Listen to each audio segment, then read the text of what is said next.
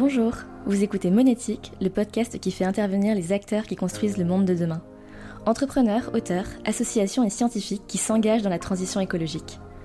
Vous pouvez retrouver tous nos épisodes sur Spotify et Apple Podcast, ainsi que sur notre site goodvest.fr slash monétique.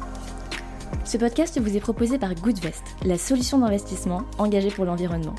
Goodvest vous donne un nouveau levier d'action en vous permettant de financer tous les piliers de la transition écologique et pas les énergies fossiles. Alors si vous voulez agir via votre épargne, on a un code promo pour vous. C'est le code monétique qui vous donnera 3 mois de frais de gestion offerts sur votre placement responsable à utiliser sur le site goodvest.fr. Et maintenant, place à l'épisode. Dans cet épisode, j'ai eu le plaisir de recevoir Célia Poncelin et Léo Primard, les deux fondateurs de Tomorrow, avec le tout qui s'écrit comme le chiffre 2 en anglais. Célia et Léo ont parcouru l'Europe dans leur van afin d'aller à la rencontre des entrepreneurs qui proposent des solutions contre le réchauffement climatique. Et ils en ont même fait un livre. Depuis, Tomorrow a bien évolué et j'ai été ravie d'en discuter avec eux. J'ai beaucoup apprécié cet échange, leur énergie et l'optimisme qui les portent dans tous leurs projets. J'espère que cet épisode vous plaira. Bonjour et bienvenue dans ce nouvel épisode de Monétique. Aujourd'hui, on accueille Léo et Célia. Bonjour à tous les deux. Bonjour. Merci beaucoup d'être avec nous pour ce nouvel épisode. Vous êtes les deux fondateurs du projet Tomorrow.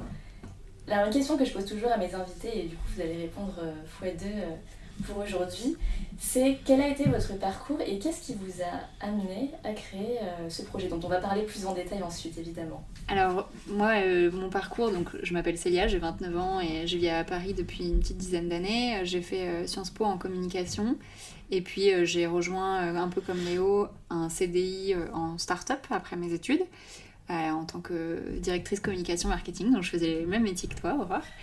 Et puis euh, tous les deux, on a pris une claque euh, un peu pendant le confinement quand on a eu, euh, on a été en chômage partiel on a eu la chance de pouvoir se poser pas mal pour lire des choses et notamment sur le changement climatique. Et je pense que c'est là qu'on a pris une grosse claque et qu'on s'est dit que rien n'était plus urgent que le climat. Et moi, du coup, c'est Léo, j'ai 29 ans aussi. j'ai vécu un peu moins longtemps à Paris que toi, parce que je viens de Tours et j'ai fait mes études en école de commerce vers Marseille. Et à la suite de ça, comme euh, vous deux, du coup, j'ai rejoint une startup euh, en tant que directeur marketing. Euh, et, et, comme l'a dit Célia, on s'est pris des bonnes claques sur le climat et un peu du jour au lendemain, on s'est dit qu'on devait agir à notre échelle. et en fait, on ne trouvait pas beaucoup d'informations sur des choses positives. On lisait que des choses qui nous déprimaient sur le réchauffement climatique, l'effondrement de la biodiversité, sur l'injustice sociale. Et on s'est dit, mais il y a forcément des solutions quelque part, il y a forcément des gens qui œuvrent pour le bien commun. Et donc on va essayer d'aller rencontrer ces personnes-là. C'est parti un peu de, ça. Et donc vous êtes parti euh, dans van, c'est bien ça, pour faire un tour de l'Europe euh, des solutions climatiques. Et c'est un voyage qui a duré combien de temps? Alors ça a duré 5 mois, mais euh, il y a eu quelques étapes auparavant quand même. Donc en 2020, on a quitté tous les deux nos CDI et on s'est vraiment posé, posé la question de savoir ce qu'on voulait faire. Et on a fait un exercice qui s'appelle l'ikigai, ça s'écrit I-K-I-G-A-I. C'est un exercice japonais pour vraiment comprendre ce en quoi on est doué, ce dont le monde a besoin, ce qu'on peut apporter. Et c'est là où on s'est dit que nous, peut-être en, tant que communicants, on avait une force euh, dans la vulgarisation des enjeux et euh, notamment des solutions parce qu'on avait du mal à l'époque à comprendre un peu les ordres de grandeur, ce qui avait vraiment de l'impact pour euh, réduire les émissions de gaz à effet de serre. Et c'est de ce constat-là qu'on s'est dit qu'on allait partir à la découverte des solutions, un peu à une exploration, d'où l'idée du voyage, euh, donc de partir cinq mois. Et on est allé rencontrer des entrepreneurs qui avaient euh, des solutions très concrètes pour le climat. Et l'objectif, ça a été depuis le début de se positionner comme des apprenants. On n'a jamais été euh, des sachants, au contraire, on est on n'a pas un parcours scientifique, donc on avait envie d'aider les gens à vulgariser, et en fait on devait comprendre la même chose que nos enfin que nos lecteurs ou que nos auditeurs. Et donc notre ligne éditoriale, c'était que nos, nos grands-mères devaient comprendre euh, la solution qui était présentée ou l'enjeu qui était présenté. Donc on a d'abord essayé de comprendre quels étaient les secteurs les plus émetteurs de gaz à effet de serre, quels étaient les plus euh, impactants aussi sur la biodiversité. Et une fois qu'on avait compris les sources et les provenances de ces gaz à effet de serre, on s'est dit mais il y a probablement des, des, solutions ou des entrepreneurs qui ont trouvé des, des champs d'application. Et donc on allait poser des questions à ces gens-là. Et effectivement on a traversé toute l'Europe. Donc euh, on a récupéré notre van Eugène sur le Bon Coin, euh, on a fait des campagnes de crowdfunding, on a trouvé des parrains, on a trouvé des sponsors, on a fait un site, on a fait beaucoup de choses. On a trouvé un imprimeur aussi parce qu'on a du coup dans l'idée de faire un livre euh, et c'est ce qu'on a vendu en fait en précommande à, pas mal de personnes. Et donc on est parti sur les routes euh, pendant 5 mois. On a fait 20 000 km, on a traversé 26 pays. Et à la fin, du coup, on a sorti un livre qui résumait un petit peu toute notre, toutes nos péripéties. Et tout au long du voyage, j'imagine que vous avez aussi documenté euh, votre, euh, votre périple, peut-être sur les réseaux sociaux ou votre podcast, mais je sais pas s'il a démarré après. Alors le podcast il a démarré en rentrant parce qu'on s'est posé la question de la continuité du format Tomorrow justement une fois qu'on avait le livre sur le tour d'Europe des solutions au changement climatique qu'est-ce qu'on faisait et le format de podcast est un peu venu naturellement mais pendant le voyage on a documenté notamment sur Instagram où on est c'est une plateforme où on est beaucoup présent et encore aujourd'hui où on s'est lancé le challenge de faire une vidéo par jour pour décrypter un sujet écolo. Et plus sur la partie euh, voyage en lui-même, parce que partir quand même en voyage euh, pendant 5 mois euh, dans un van, c'est pas non plus si commun. Il y a eu des challenges pour vous? C'était un voyage plutôt compliqué, plutôt, plutôt, plutôt sympa, plutôt les deux à la fois? Bah, en fait, je pense que moi j'ai du mal à le considérer comme un voyage. J'ai vraiment l'impression de l'avoir considéré comme une itinérance professionnelle. Enfin, en fait, on n'a pas profité, je pense, comme des, des van lifers. ouais, on avait un van, mais en fait, c'est juste parce que c'était plus pratique d'aller rencontrer des entreprises qui n'étaient pas forcément dans les centres-villes. Euh, sinon, en fait, on aurait tout fait en train. Je pense que c'était encore euh, moins émetteur de, de, gaz à effet de serre. Donc, euh, donc ouais, on a eu plein de galères mécaniques, on a eu des galères de, de, frontières, on a eu des galères parce qu'on est parti en plein pendant le Covid, on a eu des galères de logistique parce qu'on a des rendez-vous qui s'annulaient au dernier moment avec des entreprises alors qu'on traversait littéralement toute l'Europe pour les rencontrer. Donc oui, on a eu évidemment un milliard de galères là-dessus. Ouais, et puis d'autant plus que on avait, en fait, le van, on l'a rénové nous-mêmes euh, en un mois avant le départ et une heure avant de partir, on posait encore le dernier clou. On l'avait jamais testé, donc en partant, on trouvait que ça faisait beaucoup de bruit quand même euh, derrière euh, quand on conduisait et à chaque fois on se disait pitié que ça tombe, ça tombe pas, que ça tienne. Enfin, c'était vraiment, on s'est, on s'est lancé comme ça et j'avoue que quand on a quitté la France, on s'est dit bon là c'est réel et il n'y a pas de retour en arrière. Enfin, on va que vers vers l'est et vers l'avant. Euh, mais euh, on s'est un peu lancé dans l'inconnu parce qu'on n'avait jamais fait de van avant, on savait pas du tout. Et puis y a des, on a commencé euh, à traverser les Balkans qui sont des pays beaucoup plus compliqués que chez nous pour conduire, notamment quand on a un gros véhicule comme le nôtre qu'on n'avait jamais conduit auparavant. Donc ouais, c'était un peu galère. Puis même au-delà du matériel, il y a aussi toute la partie bah, humaine en fait où tu croises des gens parfois qui sont pas euh, qui peuvent être dangereux pour toi ou tu vas dans des spots qui sont un peu euh, enfin qui sont pas hyper safe t'es dans 5 mètres carrés avec une personne 24 heures sur 24 7 jours sur 7 et on a beau être en couple ça faisait un an qu'on était ensemble quand on a décidé de partir donc ça aussi c'était un vrai challenge humainement euh, il n'y avait pas que la mécanique du moteur c'était un beau challenge humain et j'imagine que ça vous a aussi rapproché de vivre cette belle aventure ensemble. Bah plutôt, ouais. On, va là, du coup, on a monté une boîte ensemble euh, à la suite euh, euh, de cette aventure notamment. Donc oui, je pense que ça nous a pas mal aidé en tout cas à savoir quelles, quelles étaient nos compétences, comment on se comportait l'un avec l'autre dans le pro ou dans le perso. on a beaucoup réfléchi sur nous, sur notre couple. Donc ouais, c'était hyper... Enfin, ça nous a bien fait grandir, je pense. Oui. Une aventure à la fois professionnelle et à la fois humaine. Et j'aimerais bien qu'on revienne maintenant plus sur la partie solution. Euh, c'est quel type d'entreprise que vous êtes allé voir? Est-ce que c'est plutôt euh, voilà, dans l'industrie? Est-ce que vous êtes allé voir des, je sais pas, des PME ou plutôt, euh, ou plutôt des grosses entreprises? C'est quel type de profil que vous êtes allé rencontrer hein? Alors on a pris un spectre, un spectre pardon, assez large sur les thématiques. Ça va aller de l'alimentation à la mobilité, à l'énergie, à comment est-ce que le, numérique, les déchets. En fait, euh, on s'est dit qu'on voulait parler à une super large audience et que le contenu qu'on créait, on aurait aimé l'avoir nous euh, quelques mois auparavant. Donc ça a été un peu notre ligne directrice. Euh, les entreprises qu'on allait rencontrer, c'était plutôt des PME, je pense, entre 5 à 100, 150 personnes. Tout simplement parce que on a trouvé qu'en fait les grands groupes avaient peu de visibilité sur leur innovation. C'était pas du tout un parti pris qu'on avait, mais plus on a passé pas mal de temps à faire des recherches et on a un peu catégorisé 500 startups avant de partir pour euh, en sélectionner 17. Euh, et en fait, on a eu beaucoup de difficultés à, y voir euh, quelque chose avec les grands groupes. Donc plutôt des PME et des profils type ingénieurs qui se lançaient après leur thèse, avaient trouvé une application très concrète sur le climat et, et se lançaient. par exemple, je peux te parler d'une entreprise qu'on est allé voir en Suisse qui s'appelle Oxara, qui travaille sur les, les, constructions, notamment des maisons. En fait, le ciment, c'est hyper émetteur de gaz à effet de serre, c'est 6% des émissions dans le monde chaque année, on en parle peu. Et c'est l'équivalent de la ville de New York qui va être construite chaque année dans les 40 prochaines années. Eux, ils ont inventé un euh, béton à base de terre et non de ciment, donc euh, qui euh, réduit de 90% les émissions de gaz à effet de serre parce qu'ils ont un procédé qui permet de revaloriser les terres d'excavation. Donc c'est un peu les terres déchets qu'on a après un chantier et en fait on s'en rend pas compte mais il y en a beaucoup. par exemple quand on fait un chantier à Paris, on va prendre de la terre et on va la mettre dans un camion et on va l'emmener dans une décharge en dehors de Paris pour juste stocker la terre et cette terre elle est Enfin, on n'en fait rien. Et eux, ils la revalorisent pour euh, construire euh, des maisons. Donc, c'est ce genre d'initiative qu'on est euh, allé voir. Et c'est quoi les initiatives ou les projets qui vous ont le plus, je sais pas, surpris ou pour lesquels vous avez eu peut-être un coup de cœur, une rencontre particulière?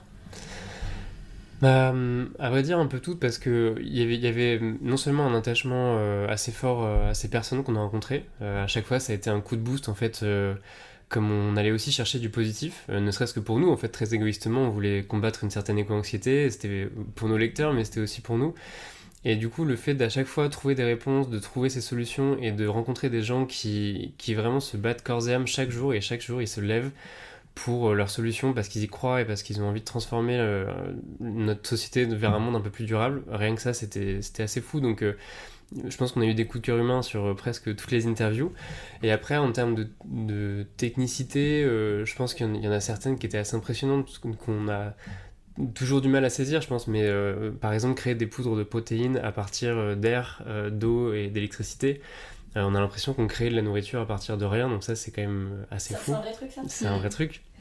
Comment ça marche bah, Non mais après c'est le même principe que la fermentation pour la levure de bière. En fait ils ont trouvé des bactéries qui en les fermentant créent de la protéine et peuvent remplacer à terme la, la viande par exemple pour les humains ce genre d'initiative, c'était un peu fou. Et il y en a une autre euh, qui s'appelle Onio en Norvège qui euh, permet de remplacer les batteries euh, des toutes petits appareils électroniques, par exemple des puces qu'on met aux animaux pour suivre leur état de santé.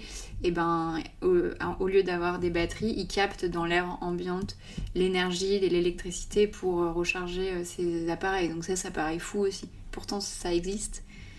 Ouais, ouais, non, mais il y, en a, y en a plein d'autres en fait. Il y, euh, en a du coup la vingtaine qu'on a rencontrées euh, via le livre, il y a toutes celles qu'on a rencontrées par la suite dans le podcast, et à chaque fois elles sont toutes assez impressionnantes.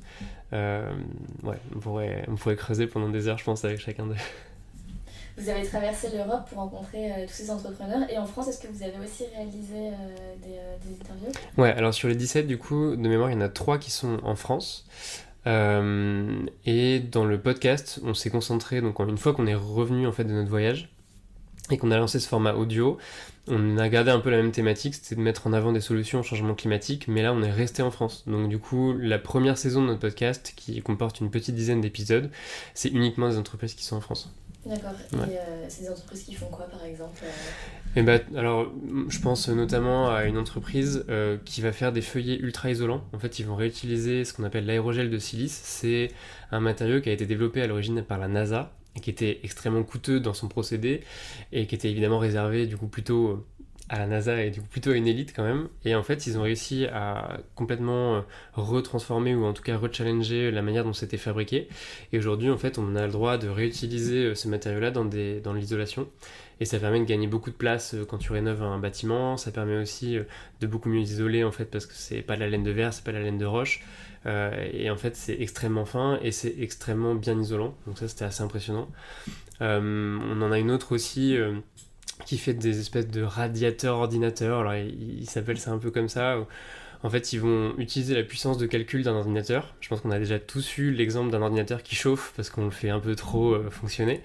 Mais en fait, cette chaleur-là, qu'on appelle la chaleur fatale, elle est perdue elle va dans l'atmosphère et du coup eux ils la réutilisent pour chauffer euh, euh, par exemple la pièce dans laquelle on est aujourd'hui. Donc euh, ils vont vendre de la puissance de calcul à des entreprises qui en ont besoin pour faire des gros calculs et de l'autre côté ils vont vendre de la chaleur à des personnes, des individus ou même des collectivités qui ont besoin de se chauffer. Donc on réutilise en fait tout simplement un espèce de déchet de chaleur pour chauffer des personnes qui en ont besoin.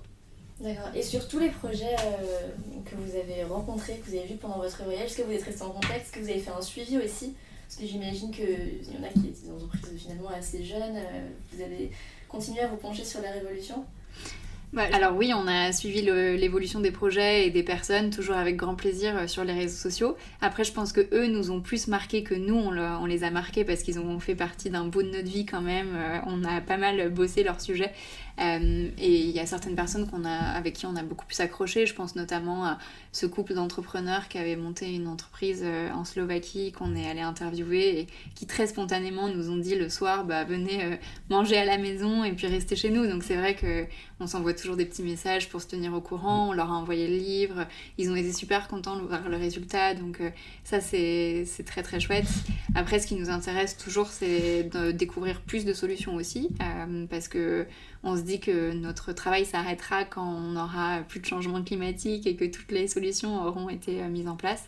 Et c'est pour ça qu'on poursuit toujours un peu le travail d'exploration euh, des, nouvelles entreprises qui se lancent et, euh, et, qui ont des solutions concrètes. Mais on a quand même revu des personnes euh, qu'on avait interviewées, que ce soit dans le livre ou que ce soit dans le podcast. Et pas plus tard qu'il y a trois semaines, on a retrouvé un événement sur l'écologie. Donc évidemment, c'est un, un, petit microcosme.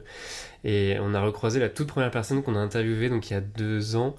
donc c'était chouette de voir que la boîte avait grandi, qu'ils avaient changé de locaux, qu'ils avaient recruté, qu'ils avaient inventé des nouvelles choses, qu'ils avaient développé leurs produits. Donc voilà, c'était ouais, c'était assez chouette de, de voir qu'ils n'ont pas périclité euh, trois semaines après qu'on les ait interviewés, heureusement. c'est vrai que ça fait toujours plaisir.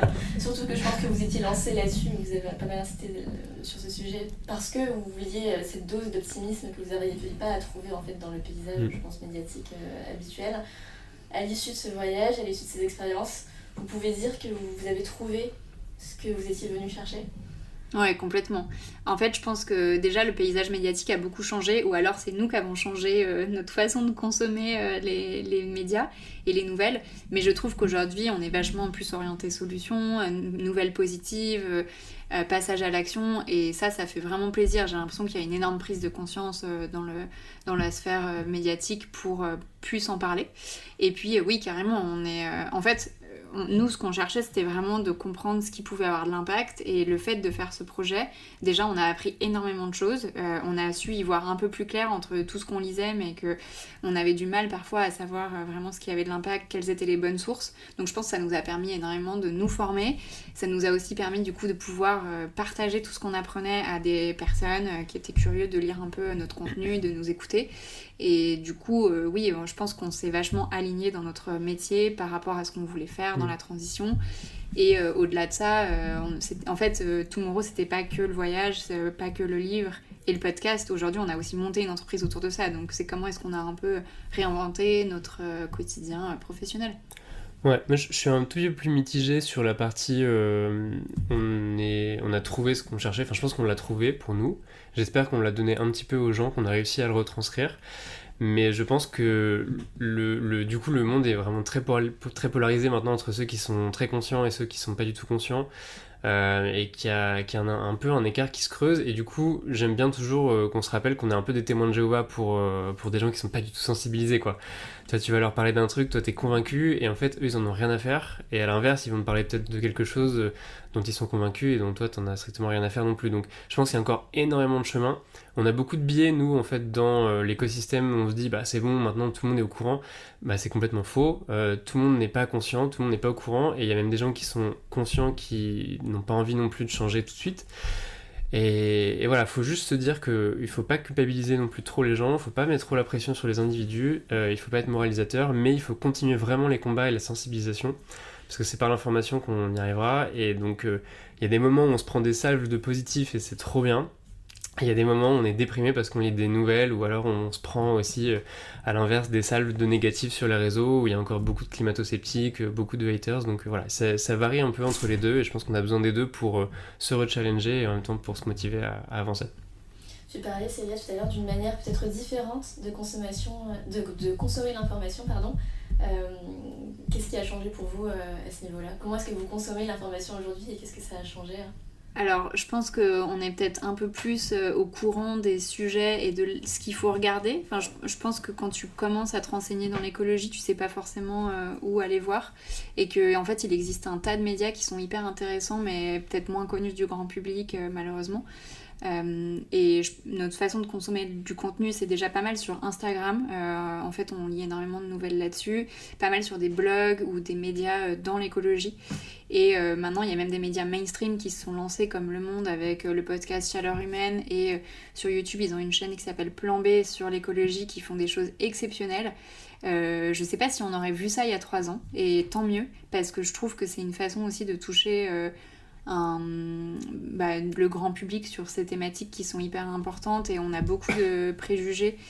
Dans, sur des thématiques, par exemple, la France, en fait, c'est 1% des émissions mondiales et euh, ça sert à rien de faire quelque chose. En fait, c'est complètement faux et les décryptages, ils sont ultra nécessaires pour faire prendre conscience.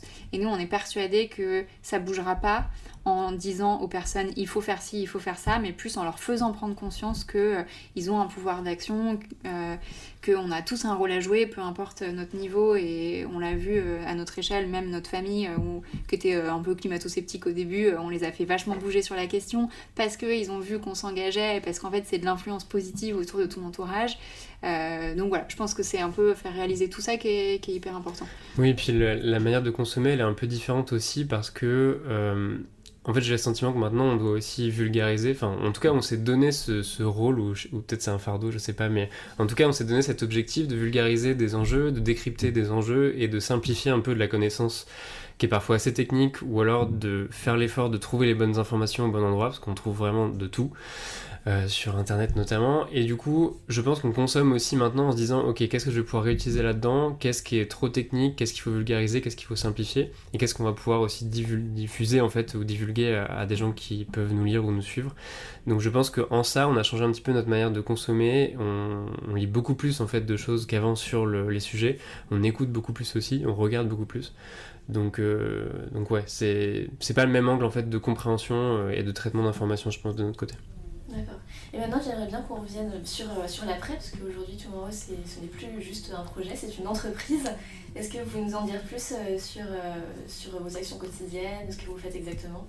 Oui, ben en fait, quand on est revenu de, de notre voyage, du coup, de notre aventure, le livre a bien fonctionné. On avait fait 1000 ventes en précommande pendant une campagne de crowdfunding, euh, avec des sponsors notamment. Et en fait, il y a Cultura, quelques semaines après euh, cette première rupture de stock, qui nous a dit bah, Nous, on aimerait bien vous distribuer un peu partout en France. Euh, donc, on a réimprimé. Là, on est à 3000 exemplaires édités. Et on s'est dit Bah, trop bien, ça fonctionne bien mais on va pas faire un numéro 2 tout de suite. Donc on a lancé le format euh, donc, de podcast qui a bien fonctionné aussi. On a été soutenu par euh, Le Bon Coin et par leur branche L'avenir a du bon. Euh, et par la suite de ça, on s'est dit mais on a envie de tester encore d'autres choses et à côté on avait aussi des projets clients impact et on a été notamment mobilisé en tout cas sur une campagne pour les présidentielles sur, pour parler un peu plus du réchauffement climatique et de l'urgence etc. Et en fait, à ce moment-là, je pense qu'on a compris qu'on avait aussi une valeur ajoutée à réutiliser nos compétences et à les réadresser vers euh, de l'impact climatique, euh, vers la vulgarisation, vers la sensibilisation. Et on a continué à avoir des missions en freelance un peu chacun de notre côté. À la fin de l'année, il y a des missions qui commençaient un peu à converger. On était tous les deux avec les mêmes clients.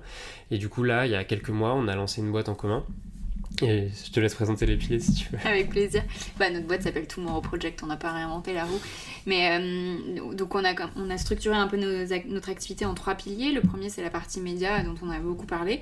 Le deuxième c'est la partie académie parce qu'on est devenu animateur professionnel de Deuton qui est un atelier de trois heures sur les solutions au changement climatique et on fait pas mal d'interventions en entreprise et en grand public. Euh, on est aussi devenu animateur de la fresque du climat et on a développé un petit format de conférence autour de, l'aventure Tomorrow pour intervenir en entreprise euh, et pour inspirer, montrer les solutions. Et puis le troisième pilier, c'est le pilier euh, studio. En fait, bah, comme on était tous les deux directeurs marketing communication avant, on a mis ces compétences au service de marques qui souhaitent faire des euh, campagnes de communication à impact. Léo s'est reconverti en tant que designer et moi j'ai toujours gardé ma casquette donc on est assez complémentaires et on travaille sur euh, plusieurs projets différents, ça dépend vraiment des besoins. Ça peut être de faire un podcast en, en marque blanche pour le climat, sensibiliser sur un point avec une campagne de communication, refaire des stratégies, refaire des sites, des identités visuelles, enfin, c'est assez, c'est assez large et du coup ça nous épanouit pas mal parce qu'on travaille que avec des acteurs qui sont hyper intéressants sur des sujets qu'on aime. Vous travaillez plutôt avec des jeunes marques ou pas forcément? Vous avez aussi un portefeuille Non, il y a de tout. Il y a, du grand groupe qui, qui, ont des branches qui sont hyper spécialisées sur le climat et qui ont un impact qui est assez incroyable, plutôt en B2B, vers des entreprises. On a du grand public, il y a des TPE, des startups, il y a un peu tout. C'est assez varié. Des associations et des, des on travaille avec un aventurier en ce moment qui fait des aventures pour sensibiliser sur le climat. Donc c'est très, c'est très vaste. Donc c'est à la fois, euh, si on peut résumer, du conseil et aussi euh, de la création de contenu euh, pour, pour différentes marques, différentes entreprises, c'est bien ça? Exactement. Ça, un peu tout. il y a un truc qui m'a interpellé quand tu parlais tout à l'heure, c'est là, c'est des ateliers d'automne. Vous les animez donc pour les entreprises. En quoi ça consiste exactement? Là, je me renseigne complètement pour vous. J'en profite. Alors, Deuton, donc c'est un atelier qui arrive en général juste après avoir fait la fresque du climat. Euh, je pense que beaucoup de personnes connaissent. C'est pour comprendre les enjeux et les imbrications entre tous les secteurs et tout l'impact en fait de l'humain notamment sur le climat et sur la biodiversité. Une fois qu'on a compris du coup un peu quels étaient ces enjeux-là, en général on ressort de la fresque, on a pris une bonne claque, mais on est un peu déprimé parce qu'on n'a pas beaucoup de pistes d'action, il n'y a pas beaucoup de leviers d'action pour euh, transformer son quotidien.